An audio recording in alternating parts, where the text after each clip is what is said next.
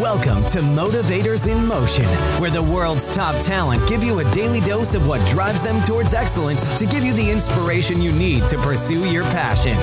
Listen in as industry professionals, elite athletes, and star studded entertainers share their unique experiences and encourage you to take that next step toward achieving your dream.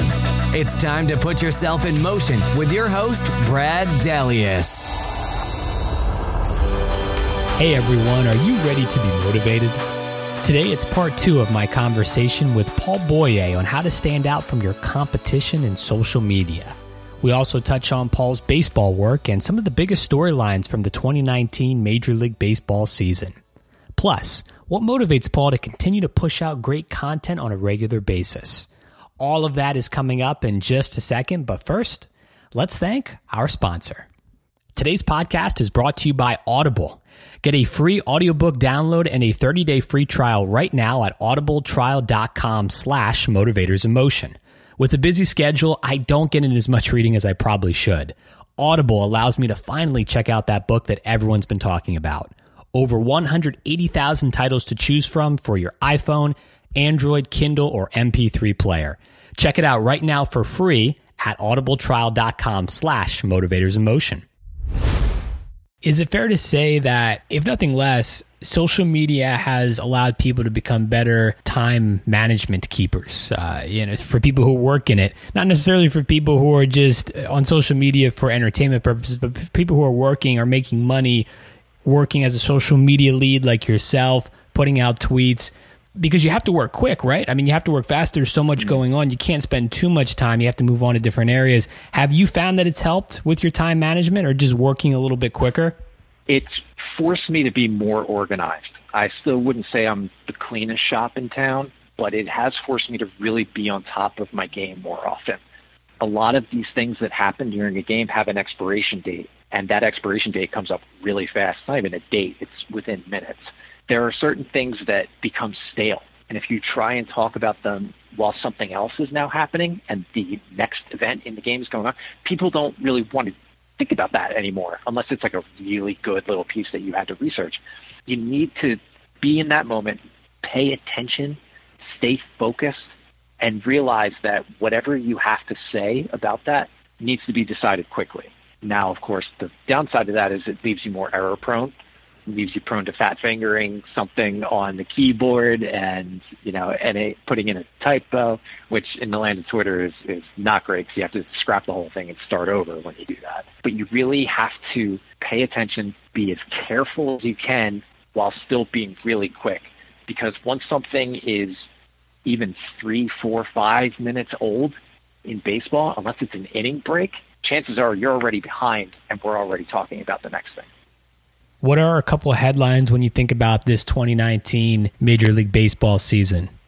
I think we are reaching an interesting point in terms of what the league is going to do about the baseball, the physical baseball itself, because they've admitted now that there's a difference in drag and the ball flies more easily, and that's why we're seeing an incredible increase in home runs more home runs than ever are going to be hit this year. We're going to have people who are going to challenge 55. If they get hot, maybe even 60 home runs, something we haven't seen in a long time. They're just they're flying out of the park. Balls that would have normally been medium flyouts, just they're gone. So offense has gone up um, in a frustrating way. I think I'm not sure the league really intended for this many home runs to be hit. Maybe there was something on their part to, to try and push it a little, but this is just this is way too many, way too fast. I think it'll be interesting to see how quickly that changes, if it does change, or even if it gets worse. I don't know how many of these baseballs they've already made.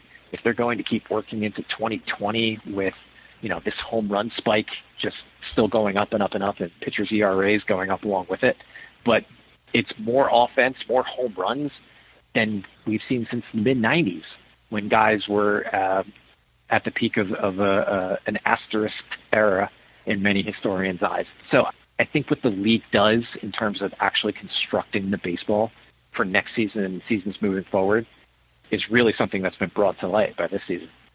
A couple things for you. One, this story just came out about Major League Baseball warning players that sex pills are possibly to blame for positive PED testing. What do you think about that one? You know, just when you think you've heard it all, I don't know. I, I think, first of all, I, I don't really think sex lives, uh, if it's players or, or Major League Baseball's business. I think it's kind of strange that some of these pills would contain banned substances that are somehow baseball performance enhancing, not in the performance enhancing way you, you normally associate with those pills. I, it's it's a, almost farcical how how funny this is and how out of nowhere this just sort of arrives. You know, Jeff Passan announcing the story yesterday it just sort of hit like a bolt from the blue. I don't really know what else to think about it other than it's really kind of funny, and also at the same time, it's not really any of my business.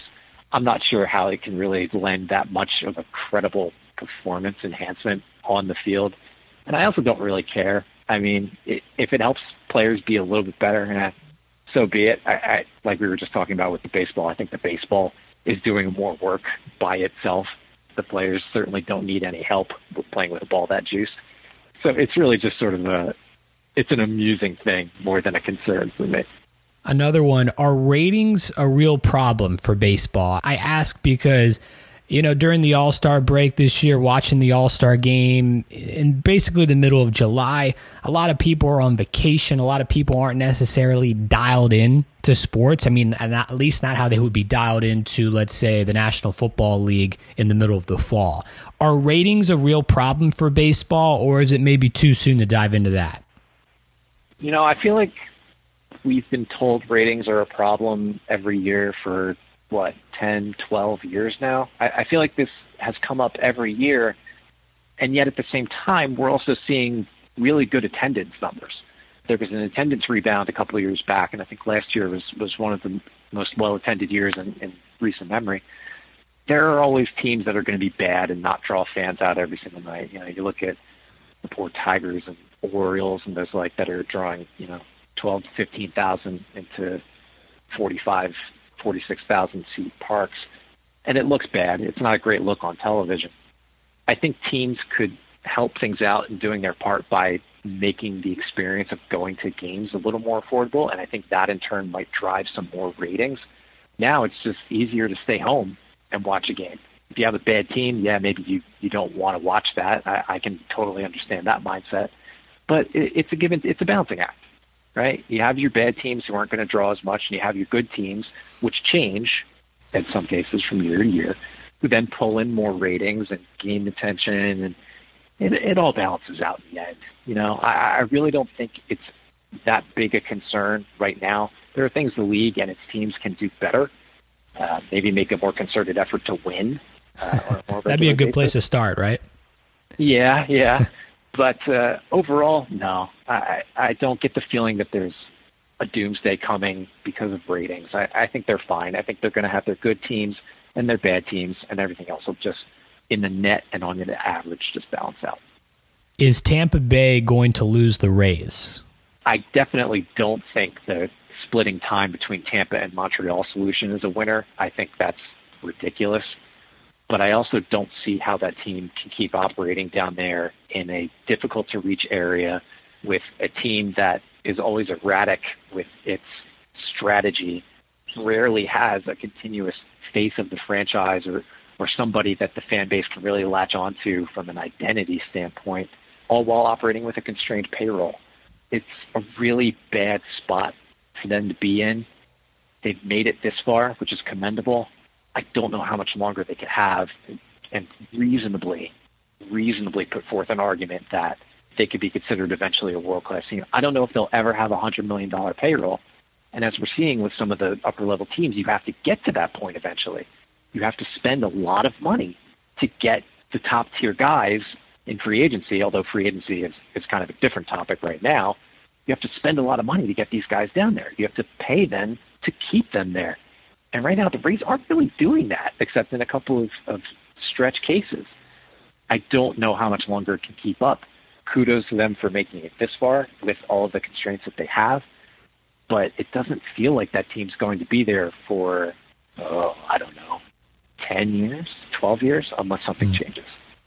Are we getting closer to the designated hitter being implemented across all of Major League Baseball where we'll finally see the day where pitchers don't have to hit anymore? You know, I think we are. I think we are. That's based on little more than feeling and, you know, leaks that come out here and there about, okay, yeah, maybe NL owners are a little more willing to talk about that at the next uh, bargaining agreement. I think it's it's going to happen eventually. I don't think it's going to go the opposite way. The American League is never going to give up the DH and go back to pitchers hitting. And I think it's in the best interest of the game to introduce another hitter rather than a pitcher. There is something of a strategic element to being a National League manager and having to handle a pitching staff and a bench with pinch hitting and warming up your relievers at the right time, which is great.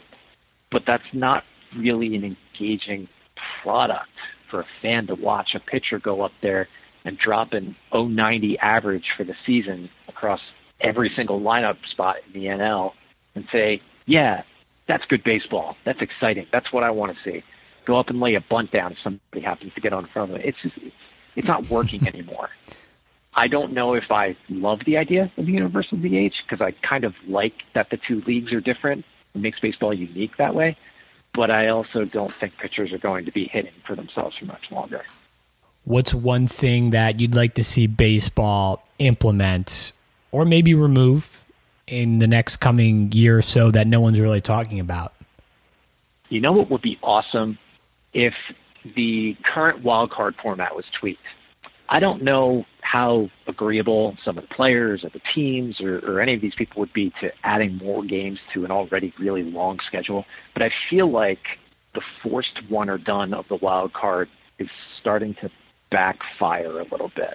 I think teams are seeing disparities in the records between wild card one and say wild card two maybe being six games behind them, and in a one game playoff with the chance to advance to a best of five, it that can completely override a team that clearly had a better season and probably deserved to be in that series more than the other team.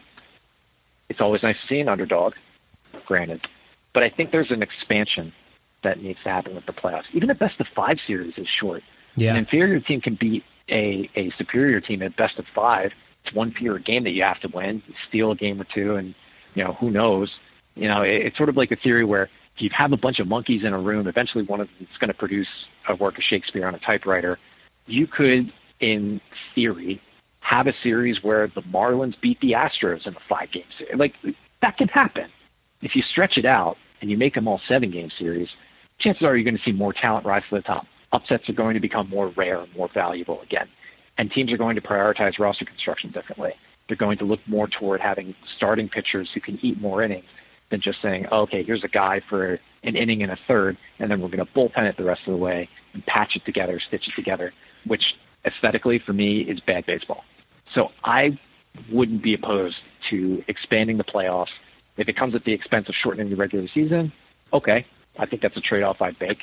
Make the make the crown jewel event more exciting, have more exposure, national exposure in prime time for the best teams and the best players chasing the title.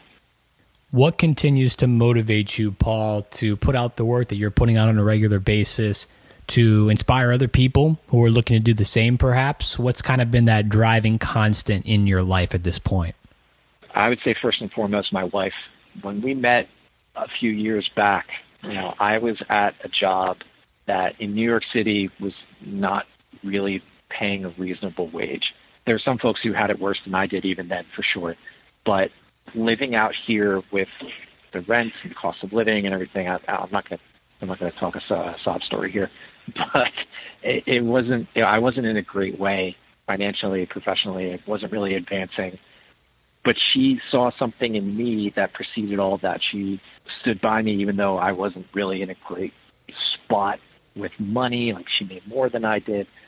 All of that really motivated me to prove to her that I could reward her for that faith that she had in me and for picking me as a person more than just a job or a career path.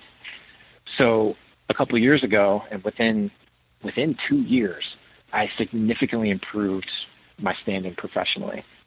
all while keeping that in mind that you know this is this is something I wanted to do for her, and I think about that frequently. Just about every professional decision that I make, like how how can I use this to reaffirm my wife's decision to to be with me and and to be that rock that I can rely on.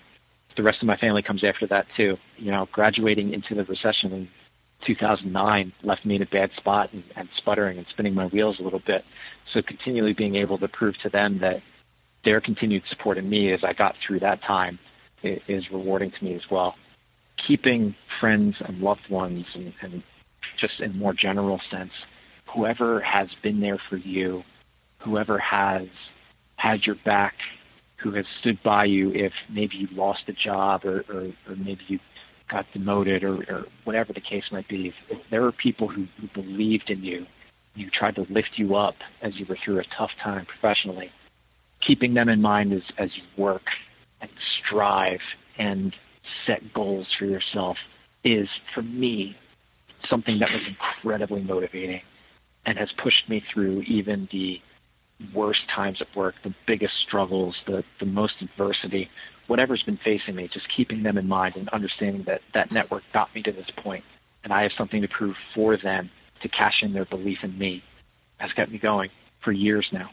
Well, Paul, I don't think there's any question about it. You are 100% a motivator in motion, everything you're doing on a regular basis, uh, putting content out there, helping other people get to the next level, other companies, being a true asset in that regard. So kudos to you. Continued success with all that great stuff. And for people who want to continue to follow you and uh, your journey and everything that you are putting out there on a regular basis, where's the best place for them to go?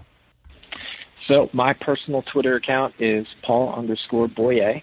B O Y E. Uh, I do not have a Facebook and might never again.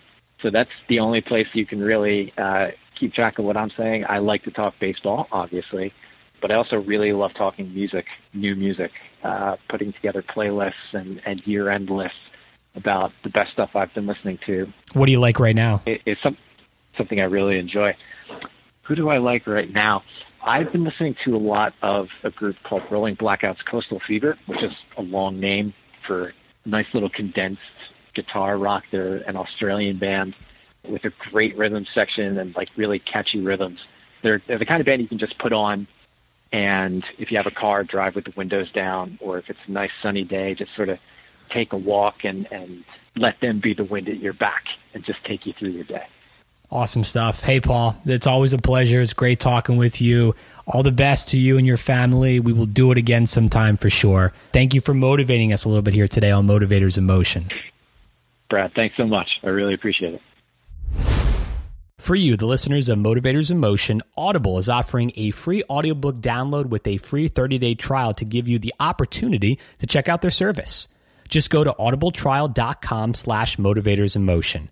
Again, that's audibletrial.com slash motivators in motion for your free audiobook. That's all for this episode of Motivators in Motion. For more information to keep you motivated between episodes, be sure to visit motivatorsinmotion.com to sign up for our newsletter and receive daily inspirational tips, strategies, and resources. That's available exclusively on motivatorsinmotion.com.